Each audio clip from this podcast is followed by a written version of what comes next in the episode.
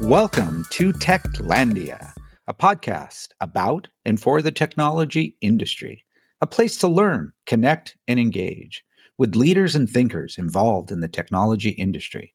You can check us out at techoregon.org, Apple, Spotify, or wherever you listen. Thank you for listening and enjoy the show. Welcome to our latest edition of Techlandia. Skip Newberry with TAO, and we're excited to have as our guest today Jes Burns, who's a science reporter and producer of All Science No Fiction with OPB. Jes, it's wonderful to have you on. Thanks, Skip. I appreciate it for having me. Yeah, yeah, and um, you know, with a lot of the interviews we do on this on this series, I always like to ask, you know, if you could share a little bit of information about you know, kind of how you ended up in your your current role as a, a science reporter and, and producer, and kind of take us from your your past to the present, as it were. Yeah, sure. Um, so I have been in the journalism business for a little over 15 years now, maybe pushing 20. I haven't counted lately. Um, but uh, you know, I started out in print, as so many people do, and moved into uh, radio after I went to the University of Oregon, a journalism graduate program there. Um, started working in radio, realized I love the technology aspect of journalism, um, that that creative production that came with radio. Um, kind of bumped around a little bit, worked in the public radio sphere, but also worked in commercial radio, business radio. I did a, very short stint there as well. Um, and uh, ended up with uh, Oregon Public Broadcasting as an environmental reporter initially. Um, and but then transferred about three years ago, right before the pandemic started, into uh, a science position. Um, and with that position, it was a little bit open, um, you know, how it was going to shake out as far as what specifically I focused on. Um, but coming out of the environmental reporting side of things, where there isn't a lot of uh, great news happening, it's all kind of doom and gloom. Um, and then coming out of, then going into the pandemic, which was hard for everyone, but um, difficult for reporters for sure.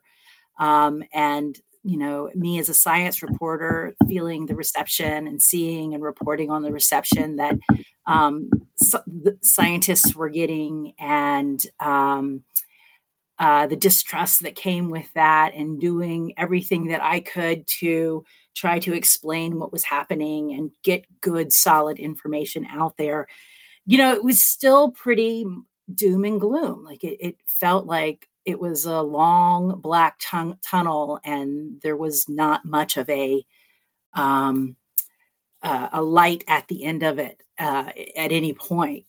Um, the light that I did see way off in the distance was whenever I did, as an environmental reporter, reported on what scientists were doing and on the technology side of things.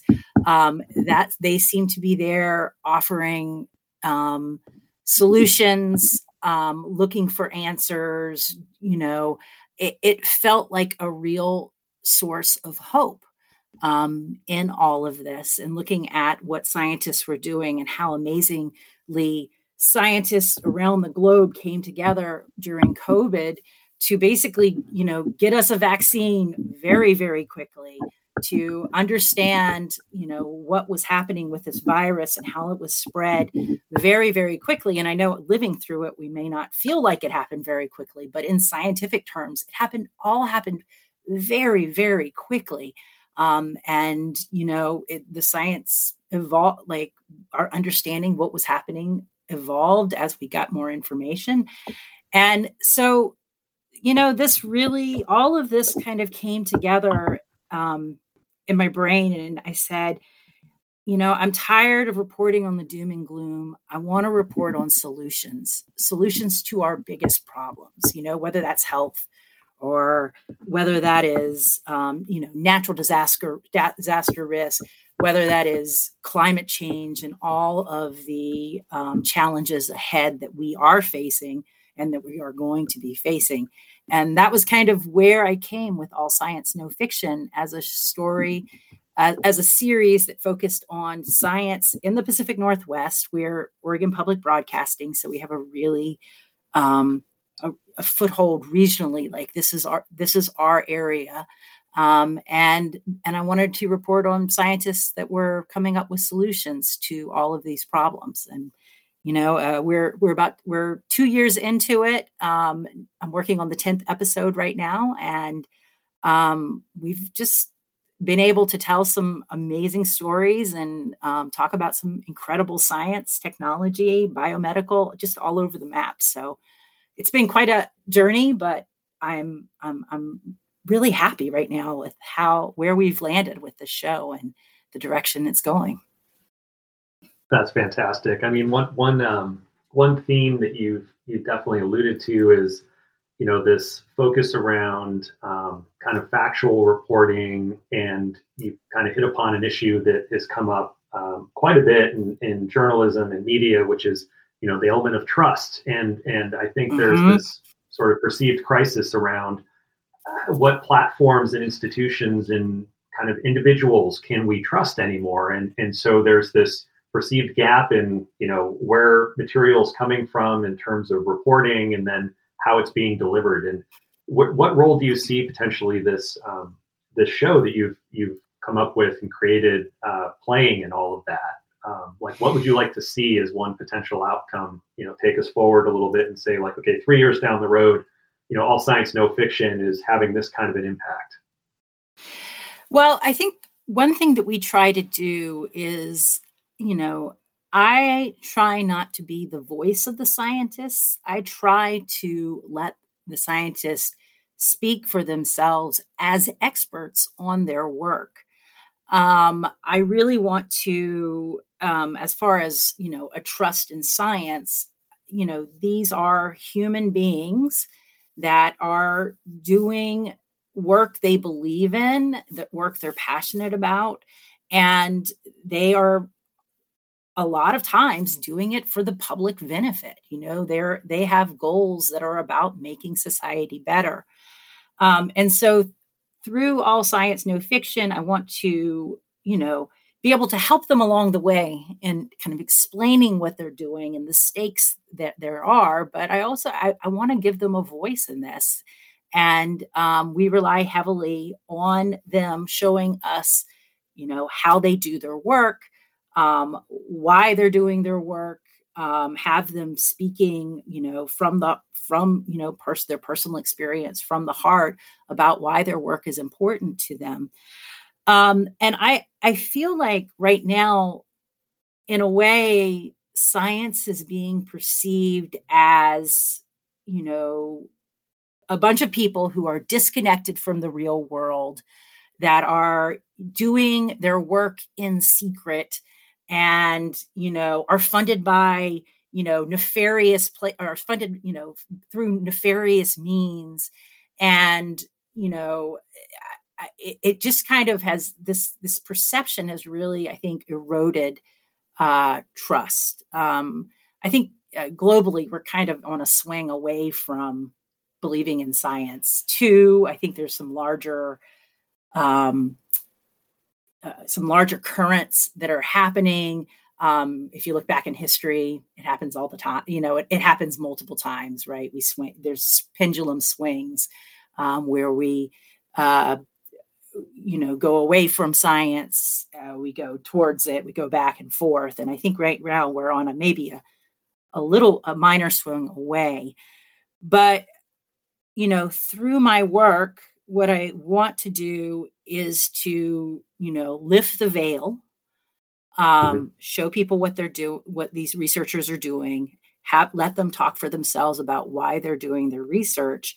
Um, and I think that these personal stories and just the, the peek inside, I think can serve to demystify science and the scientific process um, in a way that I I hope uh, increases overall trust in what is happening. And I'm not saying that we shouldn't be critical. My job as a uh, as a as a journalist is to question right i ask tons of questions i talk to scientists that aren't involved in the work about the work just to get you know a perspective of you know are these folks on the right track are there any obvious flaws in what the, the approach that they're taking um, and you know all of this hopefully comes together to um, be able to increase the trust in science because I think that is vital going forward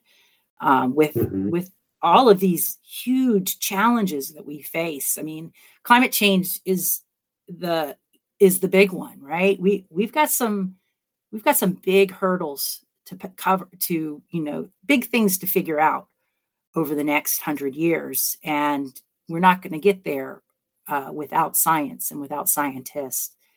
So, and you know, and the other thing is, I want to show people just how amazing researchers, specifically in the Pacific Northwest, are. Like, there, we are just in a really amazing spot for science in the country and in the world. We have world class institutions. Uh, we have nationally and internationally known researchers here doing really, really important work. And you know, just to be able to feature some of that work um, is such an honor for me. Um, it's amazing. I love it. Um, but I, I, I want, you know, people in the Pacific Northwest to take pride in it and to know that, you know, we are, in many ways, we're at the center of things. And that's a, that's not a bad place to be. That, that's great. I mean, um, if I think about your background as, as an environmental reporter too, I mean, just in my own struggles trying to uh, talk to my kids who oftentimes get kind of despondent they, they look at the enormity of the problems that face us and you know they're they're kind of like you know where to even begin where to start? And mm-hmm. also how can i impact change? Like it's so huge. Right. the problem is so enormous. Like how can i impact this? And so how do you go about i was wondering if you could walk walk us through uh, for folks who maybe aren't as familiar with with the show like how do you select different stories and scientists to cover? Like is there a certain threshold or criteria you look for? Uh, I wonder if you could walk us through that a little bit um there's a there's a lot of different factors that go into it um uh one of thing in particular i'm looking for a good story like i'm looking it, mm-hmm. i'm looking for people that are doing interesting work and that are working on um, problems that we can understand. So there's a lot of science out there, and it's about making science better. And it's that's super important, right? Like this is very, mm-hmm. but this is kind of like, you know, I, I don't know, the mechanic in the, you know, working under the hood. Um, you don't, you know, making the car run better. Um, and and that's really important. But you know, science to make science better isn't exactly what I'm looking for. What I'm looking for is the applied science that is really digging at the problem itself. Um, there's also foundational science, and and and so that's mm-hmm. another uh, like you know uh, quantum physics like physics is a big one for foundational science a lot of kind of geology is foundational science um, and once again like we're talking about huge breakthroughs in our understanding of the universe that aren't immediately going to make a difference to our everyday lives but but, but our lives but are important you know to our, our uh, to our um to our futures as a species basically. You know what I'm saying? Right. Um, so I'm looking for more people that, you know, they are, you know, we did a story about, um, and it, it, it can be big, big, pro- big problems and it can be little problems. Um, we did a story about um, a researcher up at um, the University of Washington who created a drone that uses a moth antenna as a sensor, because moth and moths have an incredibly sophisticated sense of smell. and they're using the, they're trying to create a drone that you can send into disaster areas say you have a plant with a chemical spill but you don't know where it's coming from it's too dangerous to send in people you'd really rather not send in dogs because you know we don't want to mm-hmm. send in dogs if we don't have to um, but maybe we could fly a drone that is able to actually sniff the air and figure out where that chemical sensor is coming from. So that's a relatively like very like or, or in, in a search and rescue area, uh, develop that sensor so that it can detect carbon dioxide that we could maybe um, find people buried in rubble. Right. So these are very yeah. like a narrow use, um, a narrow use, but uh, case, but it's a solution to to a problem, right? I I, I like that.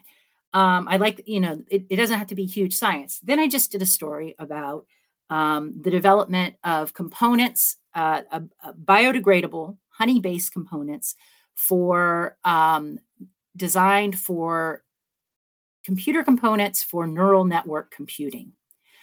Now, this is is potentially a huge solution, right? Because neural network mm-hmm. computing, it's a new it's a it's a new way that computer architecture is going. It can be faster. It can use a huge amount of less less energy. It's not nearly as energy. Um, uh, it's not ener- nearly the energy cow that you know our standard computers are relatively. And um, then we would also have components made of honey that you don't you can recycle without the use of toxic materials, thus creating less e-waste you know so we're this is like something that is that is solving a big problem that we are going to face you know energy pollution you know all of these things so it can be you know it can be down to the granular like a pretty small use case to the big one but i to me it just needs to have that that nugget of of of wonder like it has to spark wonder in you. It has to spark your curiosity. Um and you know and and just for the format of the show we need to be able to have a little bit of fun with it as well um you know the right. show takes a very kind of light whimsical view of these and trying to explain some pretty complex science but you know we don't take ourselves too seriously we try to keep it fun we try to keep it easy to understand um, and um, so that kind of goes into it as well.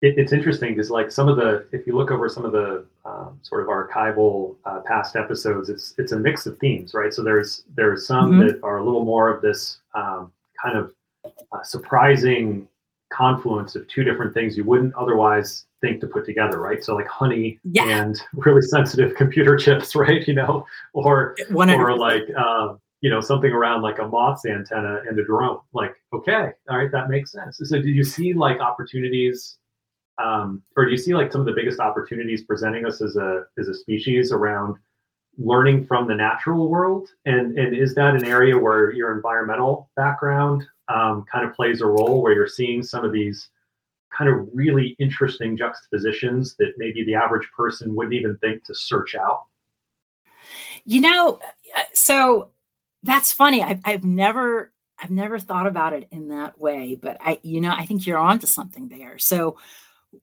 you know, one of the the ways that you know when you think about looking to the natural world as a as as inspiration or as a potential solution for some of the issues that we face.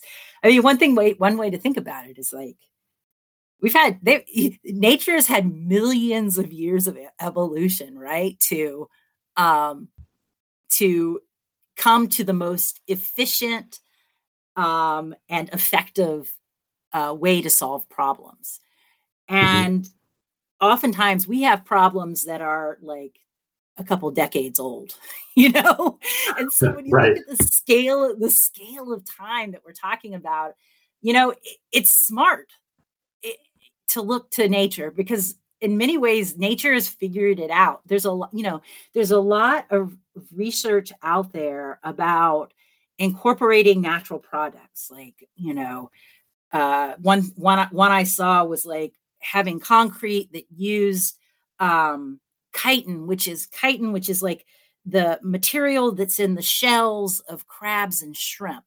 And you know, the the adding this to concrete increases the strength.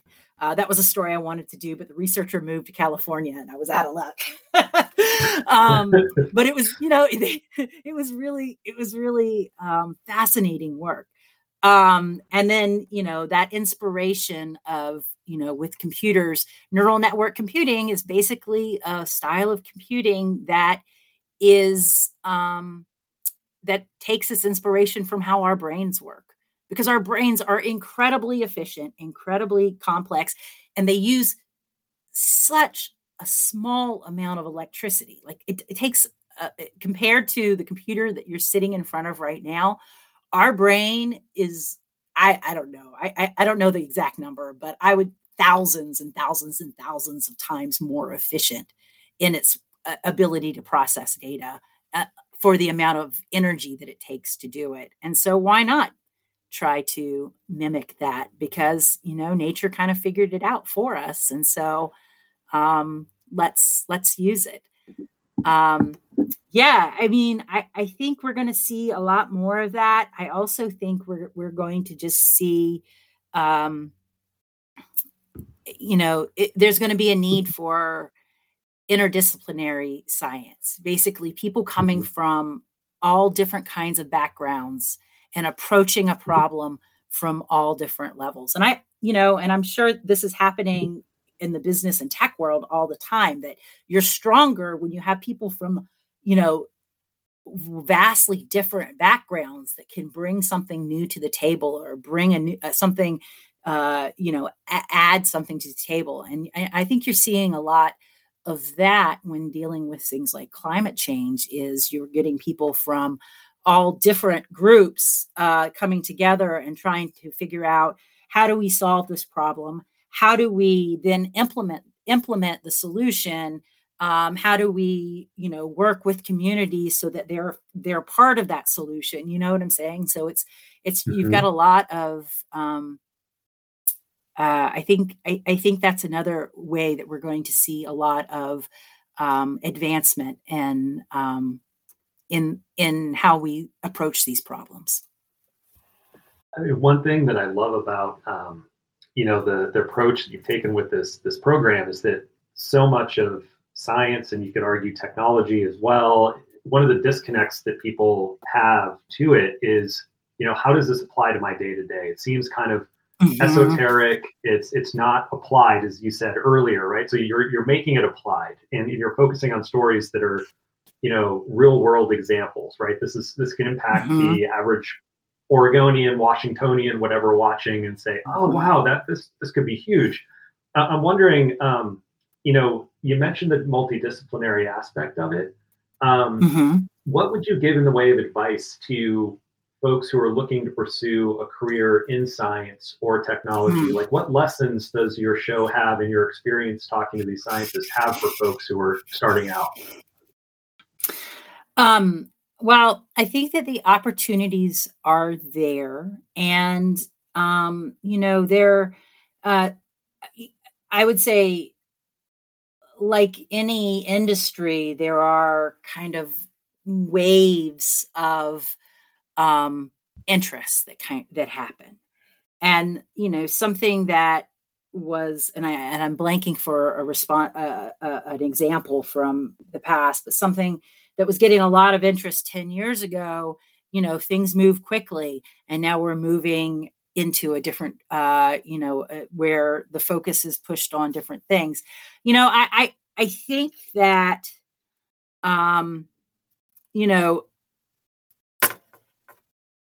I guess I would say there are to pay attention to where things are going and where our biggest problems are. Um, you know, the renewable energy sector, researcher, uh, you know, the the the work that's going into that right now, it seems like there's a huge amount of opportunity.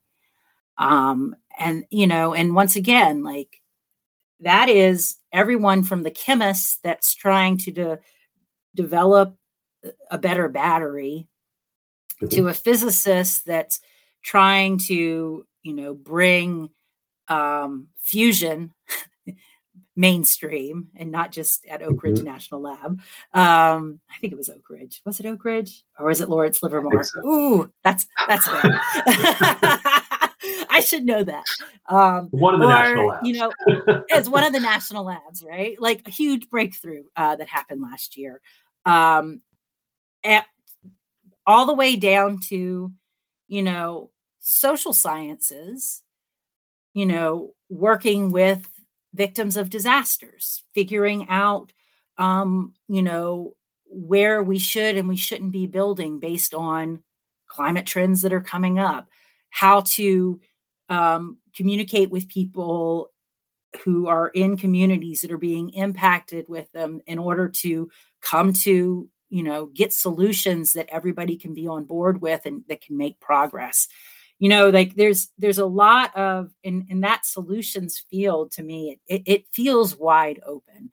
Um you know i i yeah i don't know. I i i it feels like there's a lot of um a lot of space there uh for people to get. And and you know i a lot of times i focus on um, university academic research um, uh, but you know, as you know, the private sector is is is thriving in certain areas, um, and I think that there's just so many opportunities all over the place. And you know, I, I, think that no one will argue that there's a need for more engineers and more, you know, people with technical expertise, right? You, we we need it.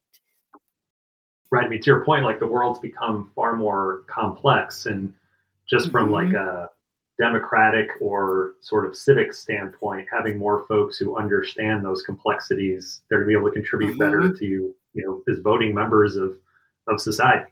Um, yeah, it, it's huge. I mean, so there's there's almost like a like a social aspect too to um, sort of some of the, the reporting. And, and I think about tech companies that for years now have, have hired anthropologists. You know, you made the point earlier about social sciences being uh-huh. relevant. Are, are yeah. you seeing opportunities? Like, um, I mean, clearly you are, because you mentioned that in, in some of your comments, but do you see kind of hope for folks who want to pursue liberal arts careers first and then maybe get a technical degree to say no no no like it's multidisciplinary. The future is multidisciplinary. Well you know, it, like the future is multidisciplinary, dis- disciplinary, but also highly specialized, right? I, yes. You know, it's, I, there's yes, and right. yeah, exactly. Like there's this, there's, I don't know. I mean, I have a liberal arts background. I mean, I did English literature before getting into mm-hmm. journalism, and I mean, I've always had an interest in science, but I don't. And, and a lot of science journalists come from science backgrounds. Um, to me, the big uh the big I, I would say like characteristics that will take you far in any of these fields is curiosity. I ask a ton of questions. I feel dumb all the time, right? Because I don't have this background, but I'm just asking questions. I'm just chipping away. And they're a lot of times they're not like the expert questions because I'm not an expert. I, you know, I, it's incumbent on me to get to the point where I can explain things. So that's what I do. I ask a bunch of questions. I, I just ask a ton of questions. So curiosity, I would say, eh, you know, enthusiasm for what you're doing, you know, like I, that that's that to me is a big one like the bringing the positive attitude to it and um and I would also say, um, ooh, hold on. I had another one. uh, I got so excited about talking about how excited I was that it that it blanked my brain. Um, I, you know, I would say inflexibility and risk taking, like be willing right. to step out and, um, you know, get out of your comfort area um, in order to try to make things happen. Talk to people who you wouldn't necessarily normally talk with. Um, you know, learn something new. Um, constantly seek, you know, self improvement when it comes to the field that you're in. And um, yeah, I don't know. I, curiosity is the big one for me.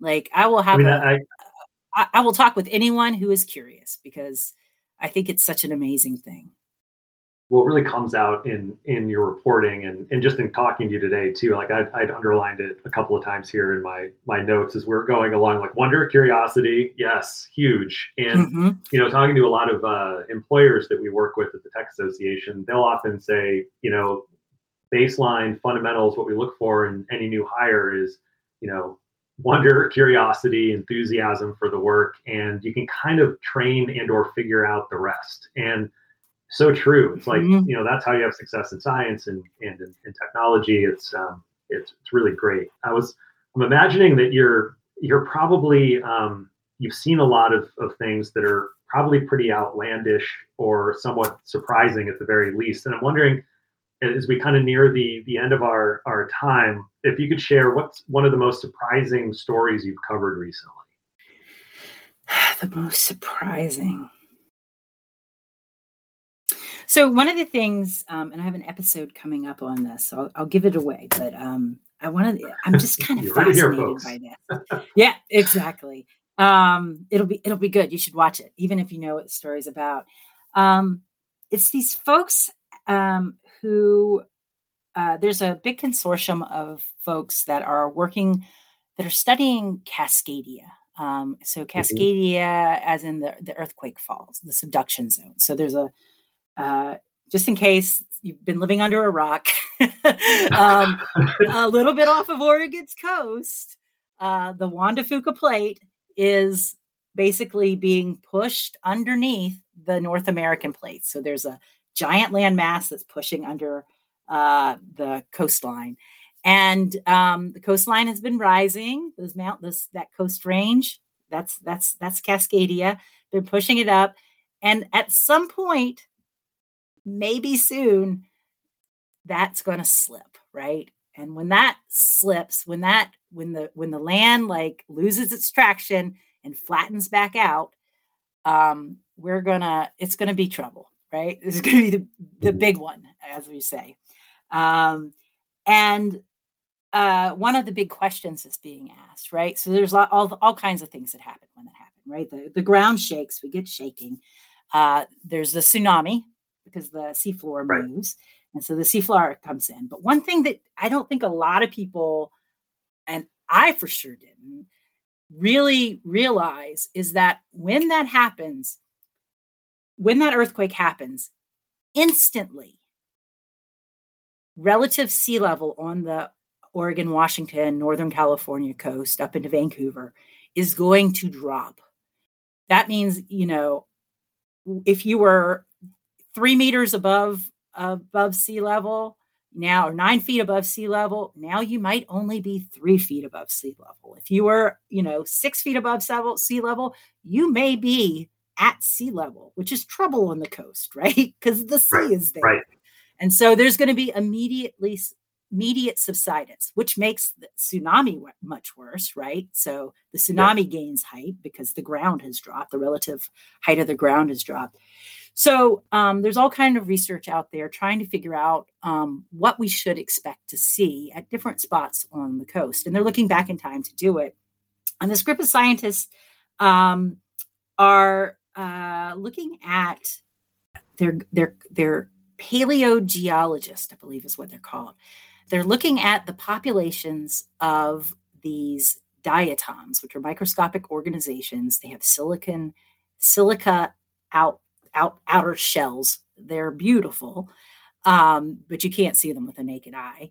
Um, they're going, they're doing core samples and they're looking at diatom populations in the history, um, specifically around the 1700 Cascadia, which was the last big one on the West Coast, and um, using um, these diatoms and how knowledge they have about where different species of diatoms live in the coastal range they're looking and they're able they're able to see how much different spots in the um, along the Oregon coast um, subsided, how how much the land dropped during the last thing, and I just think that is so freaking fascinating, right? You're looking at microscopic organisms that are basically fossils now.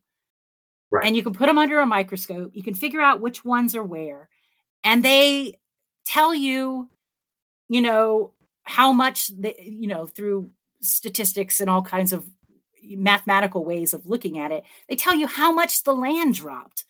And to me, that, that it freaking blows my mind, right? Like, who would thought, who would have thought about this? Like, it, it I, I don't know. I'm I'm in such awe of even just like beginning to come to this conclusion that you would be able to figure something out by you know digging into the ground looking at the diatoms figuring out where they are in reference to where the tsunami sand is in the in the record and be able to come back and be like oh yeah Seaside's going to drop 1.5 meters i'm coming that's off the top of my head so, but you know, Seaside is Seaside is going to subside. You know, but we, we right. have a better idea of how much it's going to subside subside based on this work. So anyway, that kind of stuff I freaking love. Oh my god, I love it so much. It's amazing. It's amazing. Tune in. That so one's coming out probably uh, early summer. So awesome. Awesome. Well, that was definitely a, a nice teaser for it, and it's um, mm-hmm. it, it's kind of cool, you know, this this idea that you know, nature holds so many answers if we're willing to ask the right questions. oh yeah, right, exactly. Or willing just to kind of look, right? Like yep. just be curious. Be curious. It goes back to curiosity, right? Like there you go. There you yeah. Go. So I love it. That that's a great way to to wrap up our our time together. Um, again, thank you for for taking the time out of your busy schedule to to share some of your experiences with us. And um, you know, I, I hope that uh, many of our listeners will, they haven't already, consider um, you know checking out some of some of your episodes. Um, it's it's fantastic, um, great service to the Northwest, and I, I, think the you know the wonder and curiosity and enthusiasm that you bring to your work is is infectious. Um, so we need more of that, uh, especially telling the stories about how science and technology really impact our day to day lives. So so thank you. Thank you. I appreciate it.